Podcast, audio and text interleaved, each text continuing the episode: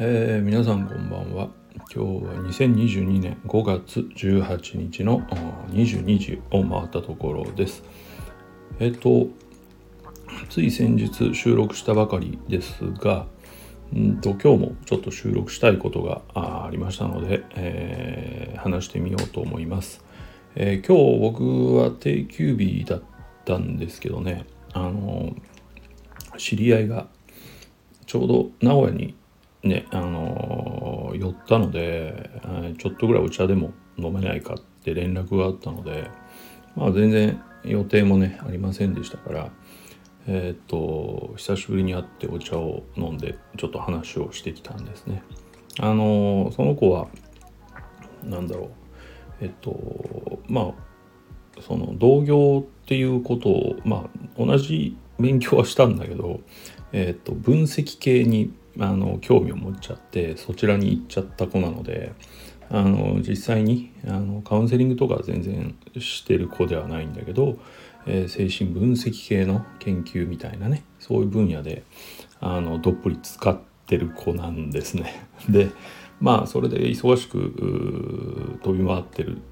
その途中にちょっと寄ってくれたっていう話なので、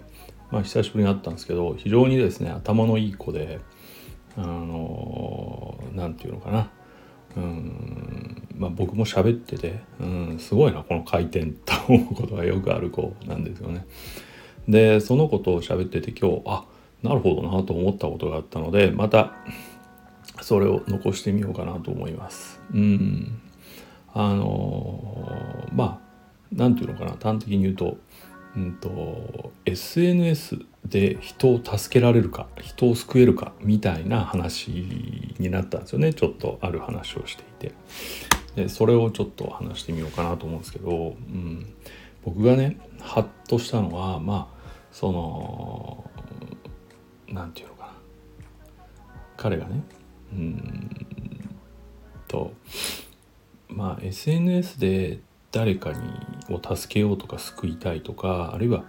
まあ、アドバイスを盛んに送る人っていうのはいるんだけどあれはねあのまあ一般的には、えっと、自分が満足するためにとか言われてるんだけどもうちょっと分かりやすい言葉で言えばあれは自慢してるんだよっていう話をしたんですよね。であの確かにそう言った方がちょっと分かりやすいなって僕も聞きながら思ったんであなるほどなそういう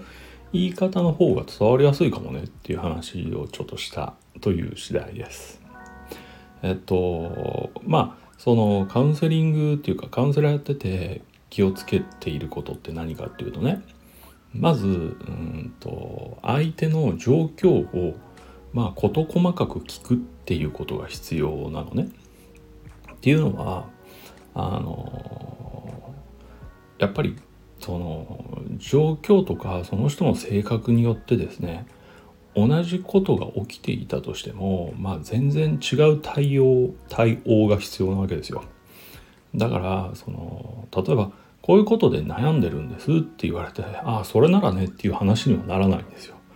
うん、こういうことで悩んでるんですって言ったらじゃあまず背景を聞かせてください、えー、生育環境を聞かせてください、えー、過去の出来事で印象的なことを聞かせてください。みたいなすごい事細かに聞いていく、うん、それは、まあ、取りも直さずそのどういうアプローチをしていかなくちゃいけないのかを探る必要があるからなんですよね。要はステレオタイプみたいなやり方では何も解決しないっていうのが一つあるからです。うん、それからまあその何て言うのかな。そういう意味で質問して聞くっていうことはすごく重要なんだけど相手が主に主張したいことに関してはしっかり聞き取る必要があるんですね。理解を伴って聞く必要があるんです。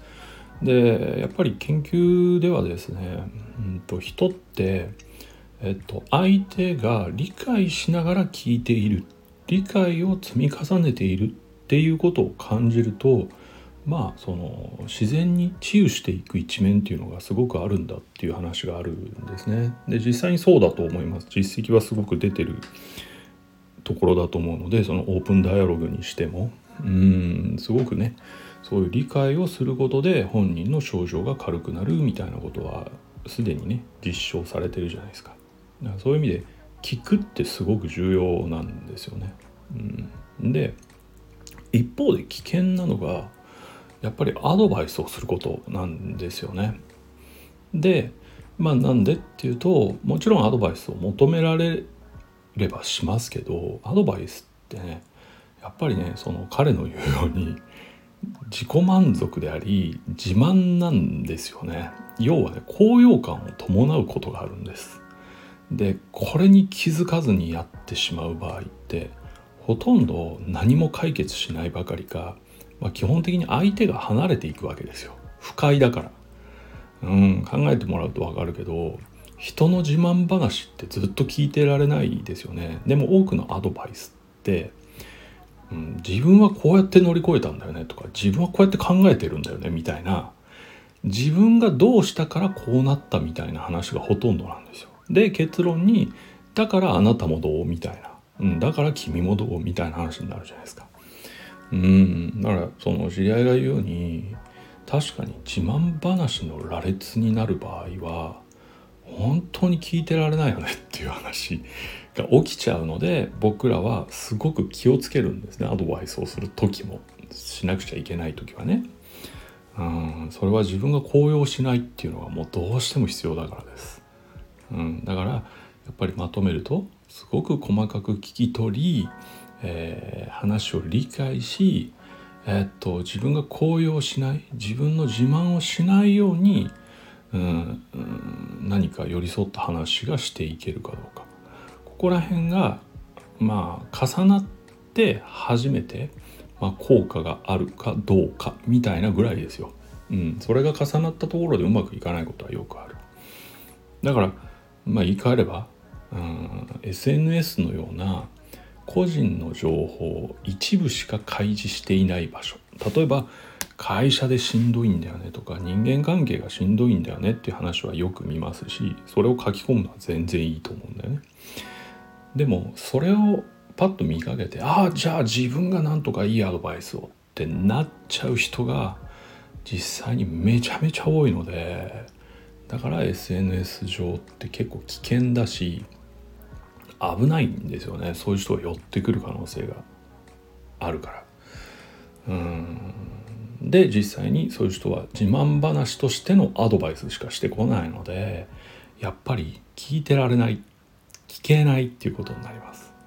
でも研究によるとねこの自慢話系の人まあ昔からある研究なんだけど要は自分に自信がないとか自尊心に問題がある人がやるんですよ。そういうアドバイスを。うん、人を助けることで自分を上げるっていうことをしちゃうっていうのは、まあ、研究で分かってるんですけど、まあ、いわゆる自己愛性の、まあ、傾向が強いんですよね。で自己愛性の傾向が強い人ってあの自分が、うんと、人に迷惑をかけてるっていうことに関しては絶対に気づかないって言われてて特に人格障害までいっちゃえば、まあ、まず完全に気づかない。うん、このアドバイスは人に圧力をかけてるとか人を無理やりうなずかせてるんじゃないかっていうことについては全く考えないんです。うん、完全に酔っちゃって話してるので自分に。うん、だからそのなんか途中であれ？これ相手は欲しくないかなとか相手あんまりちゃんと聞いてくれてないなとか相手の反応悪いなとかもしかしたら気を使って聞いてくれてるんじゃないかなみたいなことをやってくれないんですよ。ね、大体アドバイスしてくる人に対しては気を使うじゃないですか。悩んでる方も。わざわざしてくれてるんだから。ね。当然「ああなるほど」とか「分かりました。ありがとう」って言いますよね。これ社交辞令で言うじゃないですか。でもこの社交辞令は自己愛性いわゆる自分の自信をアドバイスで埋める人にとってはあの何て言うのかな。何て言うの？快感のフィニッシュの言葉なんですよね。ああ。だろう。私がいてよかっただろうとか。俺がいてよかっただろうとか。自分のアドバイスためになるだろう。みたいな話なんですよ。うん。ね。まあそんなことを考えるとですね。基本的にはやっぱり SNS 上だけの付き合いではまあよっぽどうまくやらないと人は救えない助けられないアドバイスは無効ほぼ暴力に近くなっているっていうことじゃないかなと思います。えー、ただえっと、結果だけを見ればすごく分かりやすくてもしそのアドバイスが、うんと、暴力になってない場合は人は離れていかないんですよね。だからやっぱり人がどんどん離れていく。いいことをやってるはずなのに離れていくっていうのは相手が分からずやだからじゃなくて実は自分が、うん、相手に圧力をかけてるだけじゃないかっていう見方はできるはできるんだけど、まあ、さっきも言ったようにね自制みたいなのがちょっと弱いので、うん、そこら辺にはブレーキをかけない人が多いからまあ何て言うのかな。言えることといえばうんと向こうから助けてあげるみたいなアプローチがあった時はできるだけ離れる。これしかないかなと思います。巻き込まれちゃうんでね。うん。それからもう一点。あのこれももう完全に成立すると思うんだけどえっと助けてくださいとお願いされてないのに助けるっていうパターンってまあうまくいかないんですよ。本当に。ねあのまあこっち側から言えば助けようとしてる側から言えば獲物を探してる状態なので弱ってる。